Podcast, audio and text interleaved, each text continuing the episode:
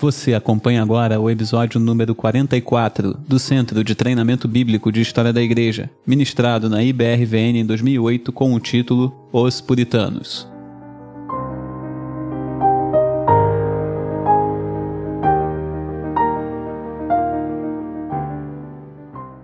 Vamos falar desses sujeitos aí fantásticos que são os puritanos, certo? Eu sempre fico em dúvida de quem é mais interessante, se são os reformadores ou se são os puritanos. Eu sempre acabo pendendo um pouquinho mais para os reformadores, mas os puritanos, a, a, seu modo, eles têm uma variedade maior e isso também é muito interessante. O J. Packer, quando ele fala dos puritanos, ele costuma começar, eu recentemente ouvi toda uma série de palestras dele sobre os puritanos, que é fantástico, fantástico. O Packer é um super especialista em puritanos. Ele sempre gosta de começar dizendo, fala, dizendo que ele vai falar dos velhos e alegres puritanos. Ele fala esse alegres puritanos para ver a reação da, da plateia, para ver o nível de preconceito que já existe na plateia. Então ele faz esse teste primeiro. Porque esse nome puritanos foi jogado na vala comum e foi dada uma ideia errada para todas as pessoas na sociedade de quem esses homens foram, certo? Quanto a que, quem esses homens foram. Então há sempre esse preconceito. Na verdade é um preconceito similar ao que, ao que os crentes sofrem hoje, né? De que os crentes são pessoas sisudas, são pessoas infelizes. Muito comum haver esse tipo de preconceito. Com os puritanos não foi diferente e continua sendo assim. Teve até um escritor que odiava os puritanos, escritor americano, que ele disse que uh, o puritanismo é a preocupação de que alguém, em algum lugar, esteja feliz, certo? Então, os puritanos, eles se preocupavam em que houvesse alguém feliz. Na verdade, é um, isso aí é uma caricatura de inimigos do puritanismo. E é claro que eles são, eles são inimigos do puritanismo porque o puritanismo sempre vai denunciar o erro e a imoralidade em que muitas vezes essas pessoas vivem. O C.S. Lewis, ele disse uma coisa importante sobre os puritanos, acho que é interessante, vindo dele. Ele fala assim: precisamos ver os puritanos como exatamente o oposto daqueles que carregam esse nome hoje. Então, se alguém hoje, vivendo entre nós, recebe esse nome puritano, então imagine o puritano verdadeiro como o contrário daquela pessoa para quem apontaram o dedo. Devem ser vistos como jovens, ardorosos, intelectuais progressistas, extremamente atualizados e modernos. É exatamente isso que eles eram. Ah, o próprio C.S. Lewis escreveu um livro, talvez alguns de vocês conheçam, Screwtape Letters. Aí no Brasil traduziram Cartas do Coisa Ruim, Cartas do Inferno. Mas é um livro interessante em que o C.S. Lewis imaginou um demônio velho, experiente, cujo nome é Screwtape. Em português foi, foi deram o nome de Fitafuso, em algumas versões. Ele escreve cartas para um demônio novato principiante em enganar as pessoas. Dando dicas, ensinando como que se deve enganar as pessoas, levar para o mau caminho, aquela coisa toda, afastar de Deus. E então ele escreve cartas, por isso que é Screwtape Letters, né? As cartas do Screwtape. Ele escreve por Wormwood, que em, em português é traduzido em algumas versões por Vermebile. E aí ele, numa parte ele fala assim, tudo isso, teu paciente, provável paciente é o cara que o demônio está atacando. Tudo isso, teu paciente provavelmente classificará como puritanismo. E deixe-me dizer de passagem que o valor que nós conseguimos dar a essa palavra foi um dos nossos grandes triunfos dos últimos 100 anos. Através dela, nós salvamos todos os anos milhares de seres humanos da temperança, da castidade e da sobriedade na vida.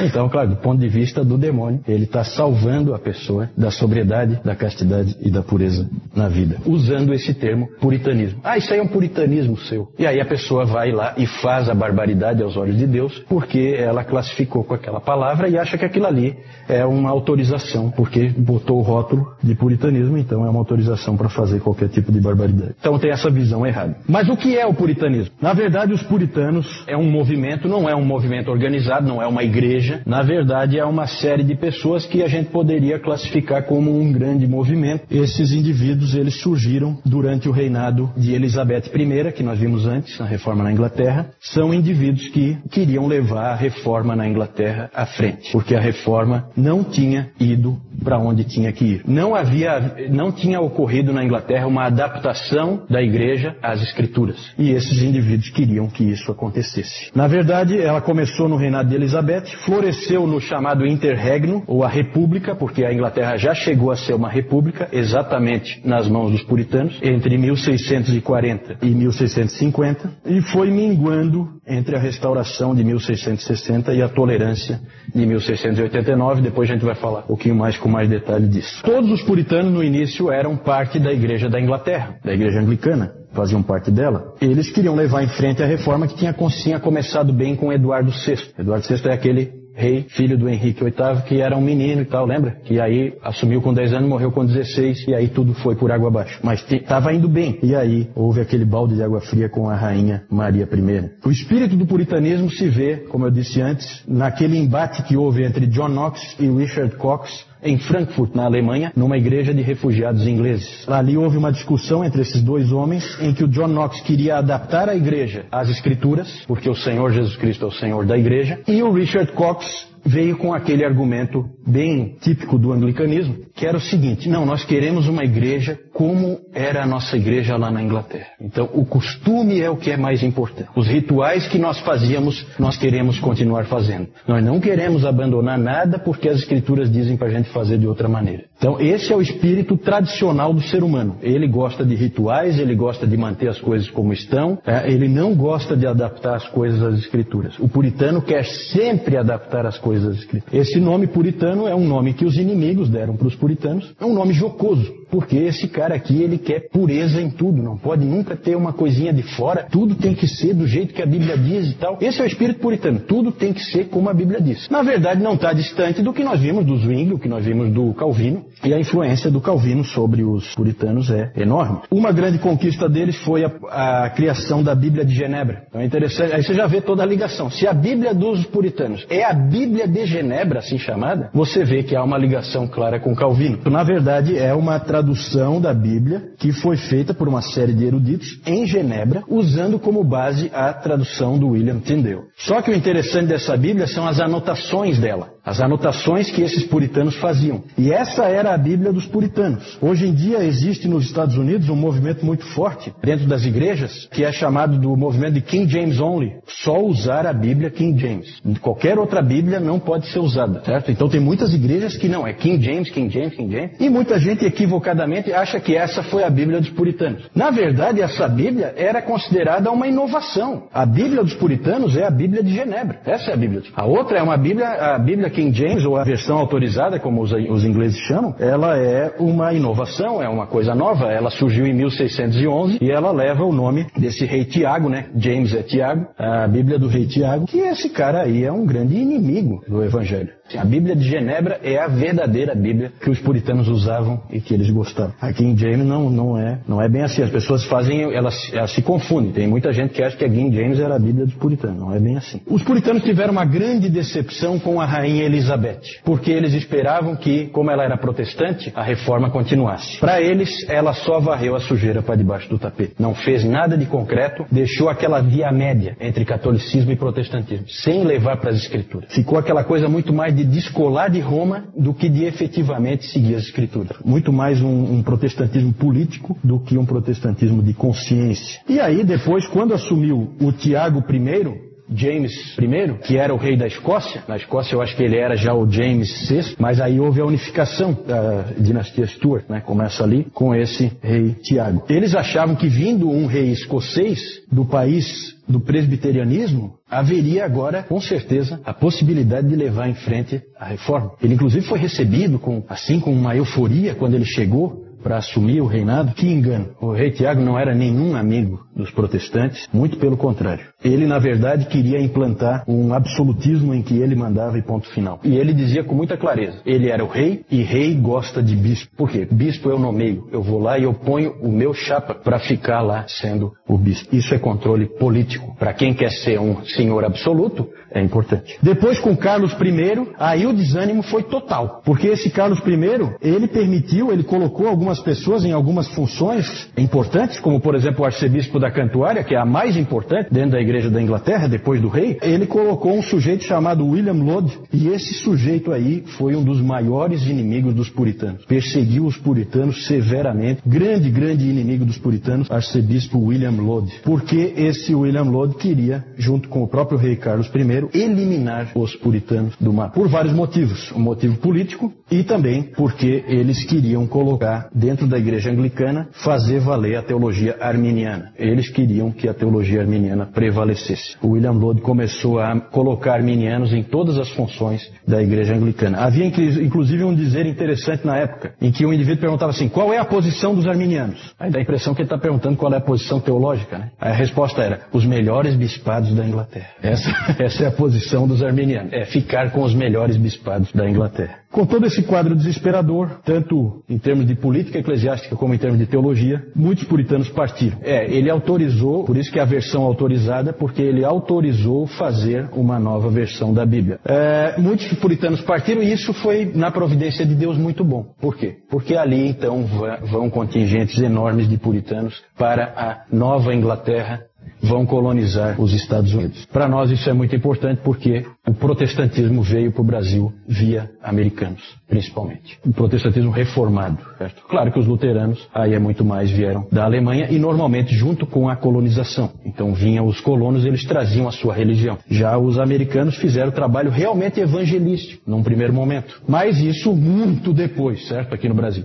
Mas é importante porque a gente tem que ser grato àqueles irmãos da América porque mandaram missionários para cá e hoje nós temos as nossas Bíblias, nós temos tudo. Graças a esses irmãos. E então foi importante a ida desses grandes contingentes de puritanos para a Nova Inglaterra, para os Estados Unidos. Nova Inglaterra, para quem não sabe, é uma região dos Estados Unidos, lá bem no norte, nordeste dos Estados Unidos. Ah, eles saíram porque ali eles viram que não tinha mais esperança. Muitos saíram direto é, de Southampton e outros portos lá de, da Inglaterra e muitos passaram primeiro pela Holanda, ficaram um tempo estabelecidos na Holanda e da Holanda foram embora para o Novo Mundo. Depois nós vamos falar do protestantismo no Novo Mundo. Em, alguns ficaram, né? E nos anos 1640 estourou a Guerra Civil entre o parlamento e o rei. Por quê? Porque várias atitudes do Carlos I indicavam que ele queria governar de maneira absolutista. Ou seja, qualquer coisa que der na telha dele, ele faz. E a Inglaterra era sim uma monarquia, como é até hoje, mas tem um parlamento. Você vai aumentar impostos, você tem que fazer passar pelo parlamento, não é o rei. Ah, eu quero aumentar agora os impostos, agora o imposto vai ser 95%. Não, calma, tem o parlamento.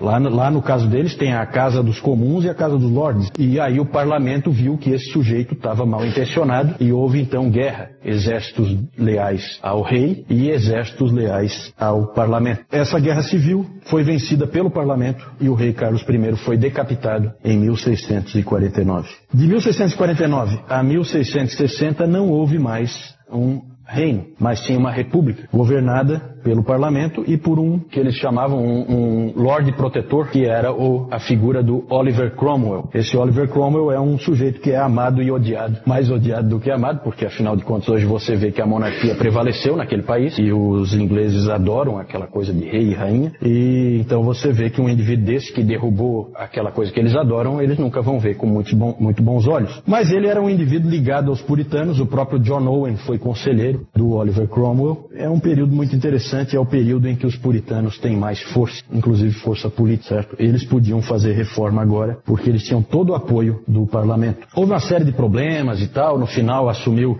o Richard Cromwell, que era o filho do Oliver Cromwell, assumiu quando o Cromwell morreu. Ele era um péssimo líder, confuso, e o que acabou acontecendo no fim das contas é que 20 meses depois do Oliver Cromwell uh, morrer, o rei Carlos II voltava à Inglaterra e sentava no trono da Inglaterra e o Reino Unido estava restabelecido. Na verdade, houve uma série de problemas, eu não vou entrar em detalhes, mas os escoceses meio que sabotaram a coisa, porque os escoceses deram, quando Carlos I foi morto, eles colocaram Carlos II como rei da Escócia. Aí já fica difícil, porque aí não foi unido o negócio. O parlamento da Inglaterra assumiu o comando da Inglaterra, mas na Escócia o cara estava reinando. E ele era pretendente, né? Pretendente não, ele era o legítimo, o legítimo herdeiro ali do trono da Inglaterra, se tivesse, se fosse uma monarquia. Né? Então houve uma série de problemas, houve inclusive guerra, o, o, Oliver Cromwell invadiu a Escócia e na Batalha de Worcester ele acabou dando um jeito de fazer o Carlos II, rei da Escócia, só da Escócia, foi obrigado a se refugiar em que país será? França.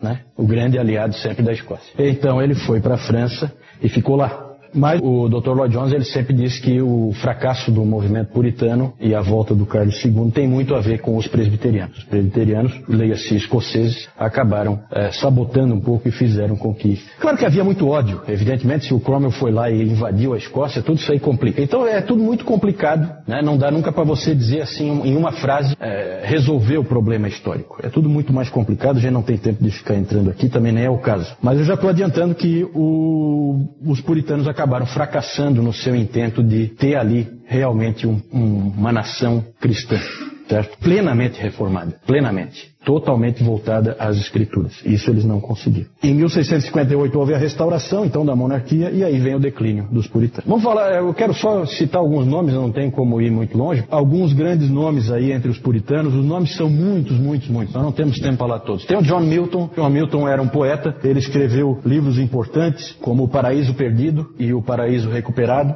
desse John Milton se dizia o seguinte, um dos biógrafos dele diz o seguinte, que ele é o último homem da história da humanidade a ler todos os livros publicados. Todos os livros que havia publicado, ele tinha lido. É uma coisa pretensiosa, mas considerando que a imprensa tinha sido, é, tinha sido inventada há um, relativamente pouco tempo e tal, então não chega a ser impossível, né? Mas é realmente uma coisa impressionante. É, ele, ele, ele é importante, mas ele, a teologia dele não é muito boa, não. O segundo nome aí, Richard Baxter, é o grande pastor, certo? Esse Richard Baxter é, é um pastor fascinante. Ele fez um trabalho em Kidderminster, que é uma pequena cidade lá da Inglaterra. É, ele, lá ele trabalhou 15 anos e o que se diz dele é que quando ele chegou lá não havia nenhum cristão. Quando ele saiu não havia nenhum. Porque realmente o trabalho dele foi um trabalho fantástico. Esse cara aí é famoso por fazer aquelas visitações às famílias. Ele então checava como é que está a vida espiritual de cada um. E ele escreveu aquele livro, tem, temos em português, O Pastor Aprovado, que muitos caras desanimam quando leem por causa do padrão elevadíssimo. Dr. Calhoun sempre fala, nunca desanime por causa do padrão elevado que os puritanos colocam no papel.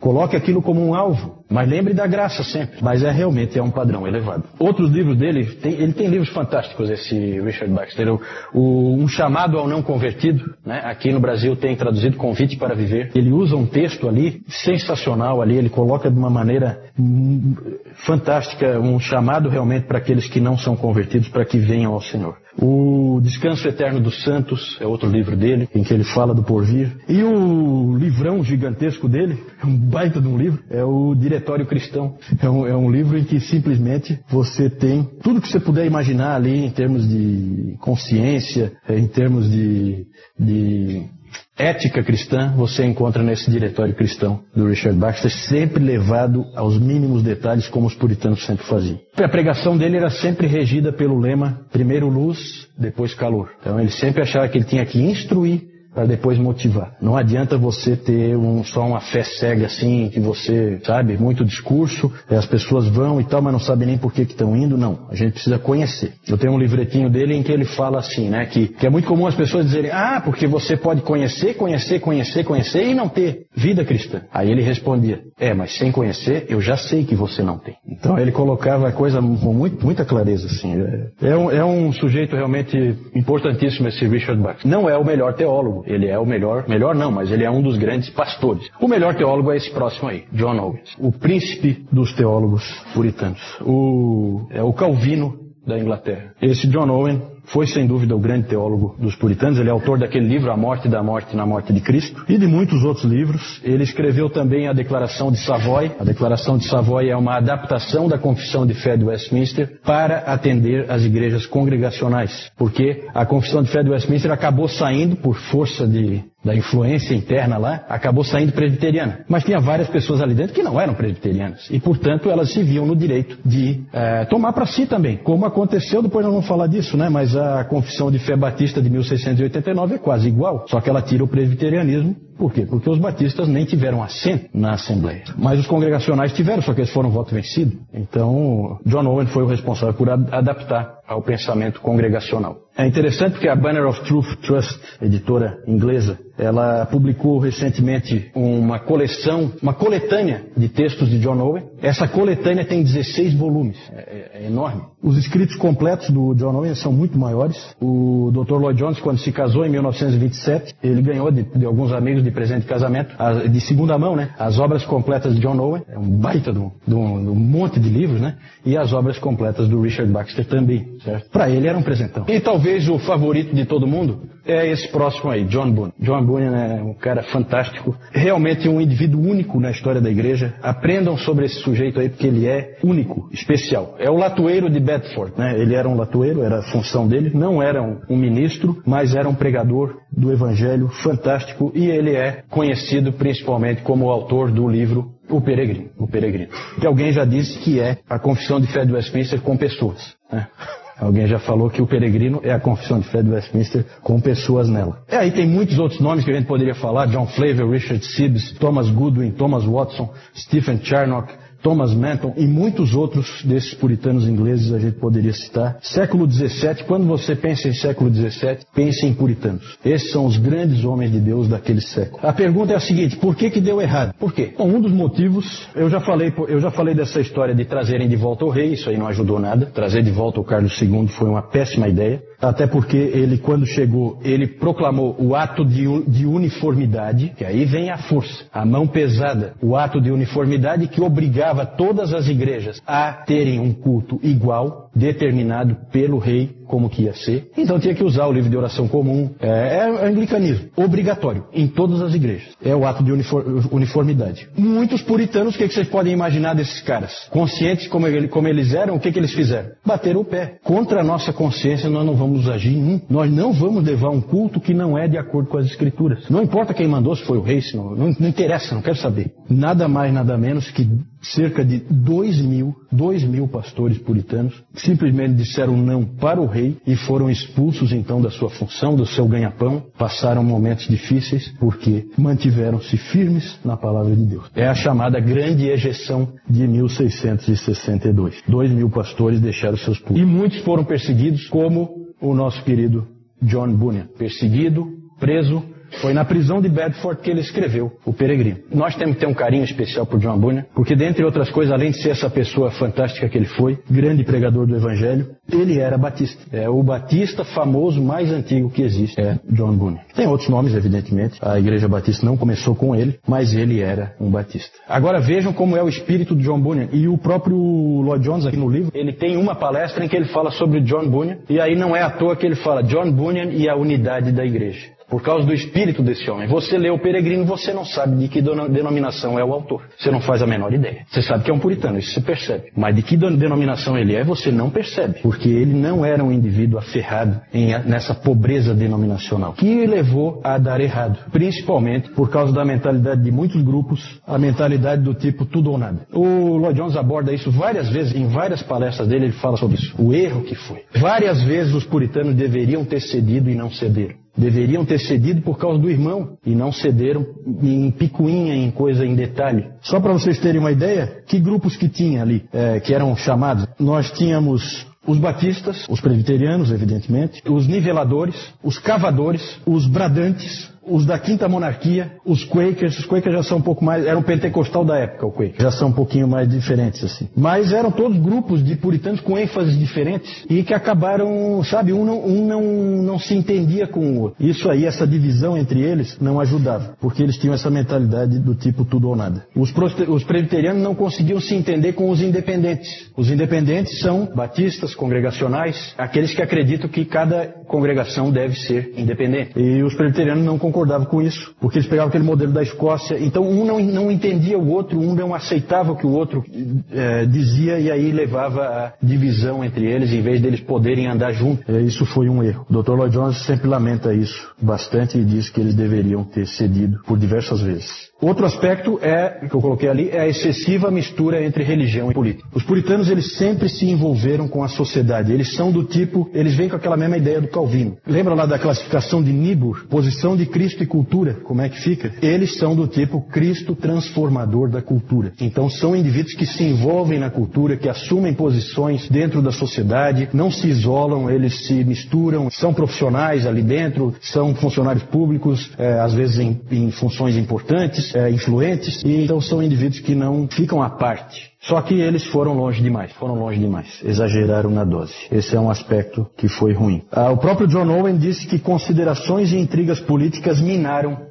o movimento puritano. O Dr. Lloyd Jones sempre diz que nós temos que aprender com o que ocorreu entre 1640 e 1662. A batalha do Senhor deve ser com armas espirituais, as, armas, as palavras dele, do Lloyd Jones. Algumas características bem rápidas. Podíamos falar, há alguns anos atrás eu fiz um estudo com um grupo só sobre os puritanos. Monte de, de estudos que nós fizemos sobre os puritanos. Podíamos ficar aqui o resto da vida só falando deles, características deles. Não temos de maneira nenhuma tempo para isso. Fica o desafio, depois eu vou falar ali de alguns livros para vocês lerem. Mas a gente poderia dizer que algumas características deles que saltam aos olhos é a completude, no sentido de que eles são completos em tudo aquilo que eles abordam, tudo vai ao mínimo detalhe, tudo é completo, tudo é checado, eles são muito criteriosos em tudo que eles abordam, em todos os assuntos que eles tratam, tanto em teologia como em vida cristã, sempre tudo é completo. O diretório cristão do Richard Baxter é um exemplo. É um exemplo. Ali ele se propôs, naquele livro, ele se propôs a tratar de casos de consciência. O que, que são casos de consciência? Assim, um determinado, uma determinada coisa que está acontecendo na sua vida, uma decisão que você tem que tomar e que você não sabe que caminho é o mais certo para escolher. Ele vai tratar disso aí em detalhe. Os vários tipos de situação que podem ocorrer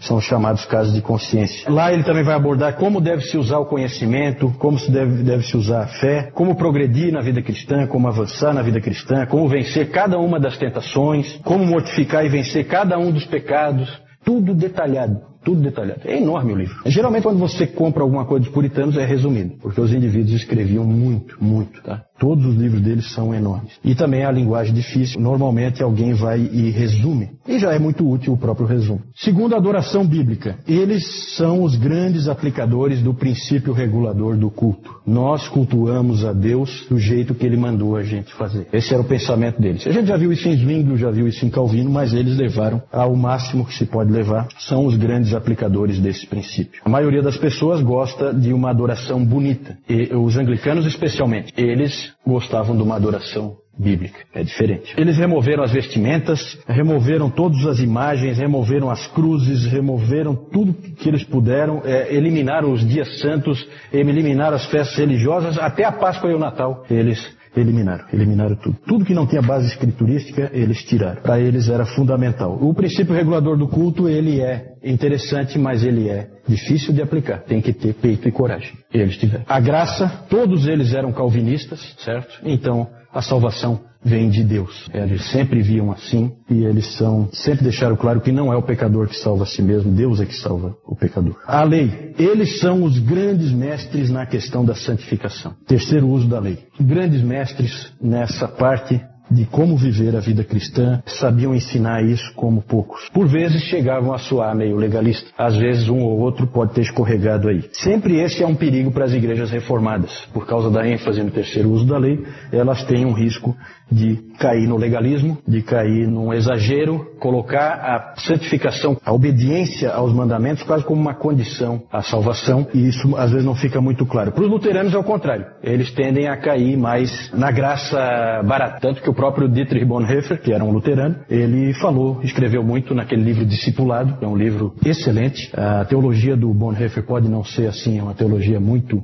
correta, mas a, aquele livro é muito bom. E ele ali fala da graça barata. É um risco que eles correm. O Dr. Calhoun disse que os reformadores precisam, os, os reformados precisam dos luteranos e os luteranos precisam dos reformados. Para sempre lembrar, ó, toma cuidado. Aqui é um lugar perigoso para você andar. Na verdade, se vocês quiserem aprofundar, saber mais, eu coloquei alguns capítulos, é o título do capítulo é aquele ali mesmo. Esse livro aí, Santos no Mundo, é um. Você quer conhecer os puritanos, você leia esse livro primeiro, tá? Ali você vai ter um capítulo, está nessa ordem mesmo: trabalho, sexo e casamento, dinheiro, família, pregação, igreja e culto, Bíblia, educação, ação social. Eles têm a ensinar em todas essas áreas, porque são indivíduos que levam a vida inteira à luz das Escrituras. Então nós temos muito a aprender com eles. Esse aqui já é um livro um pouquinho mais avançado, que vai abordar a coisa num, patamar um pouquinho mais é, difícil, mas é, não tão difícil, ele é um livro médio, um livro do J. Packer, Entre os Gigantes de Deus. Certo? Fala só sobre os puritanos, sob título Uma Visão Puritana da Vida Cristã. E aí, na verdade, aí não são os capítulos, são sessões, né? Perfil dos puritanos, puritanos e a Bíblia, os puritanos e o Evangelho, os puritanos e o Espírito Santo, a vida cristã dos puritanos, os puritanos no ministério.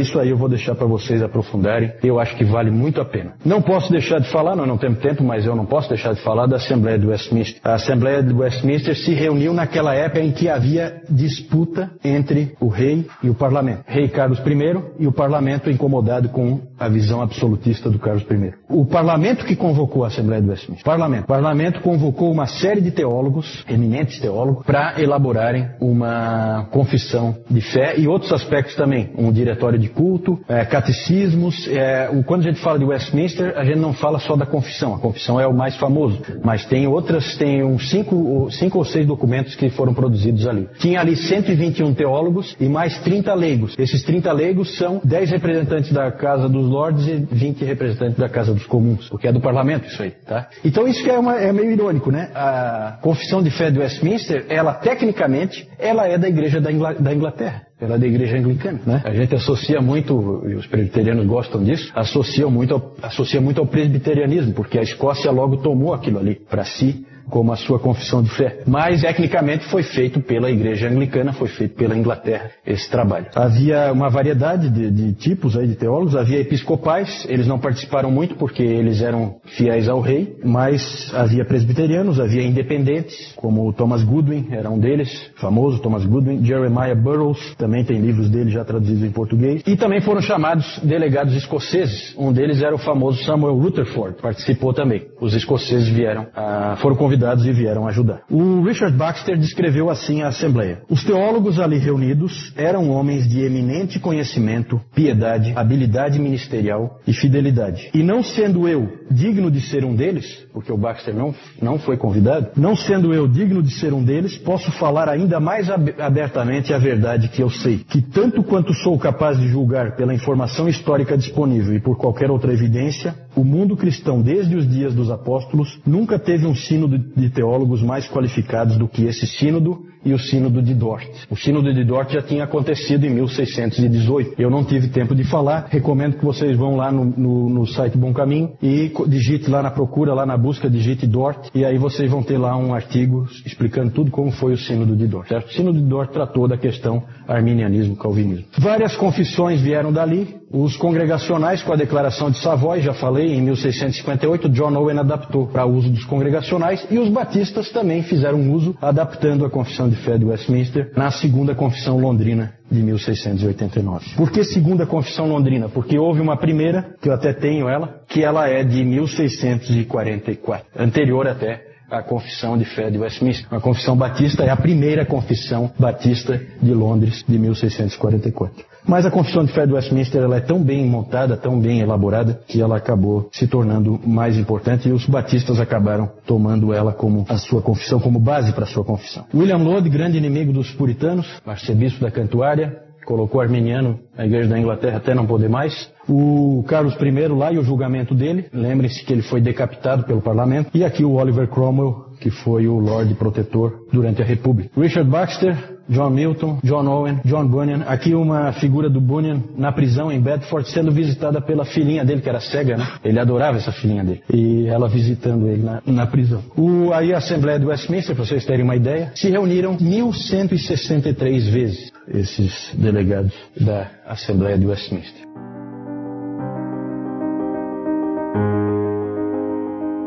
Esta é uma produção da Igreja Batista Reformada Vida Nova, localizada na Servidão Antônio Irineu da Silva, número 325, Córrego Grande, Florianópolis, Santa Catarina. Nos encontramos semanalmente aos domingos, às 10 horas da manhã, para o culto público ao Senhor. Venha nos visitar. Sola Fide, Sola Escritura, Solus Christus, Sola Gratia, Soli Deo Glória.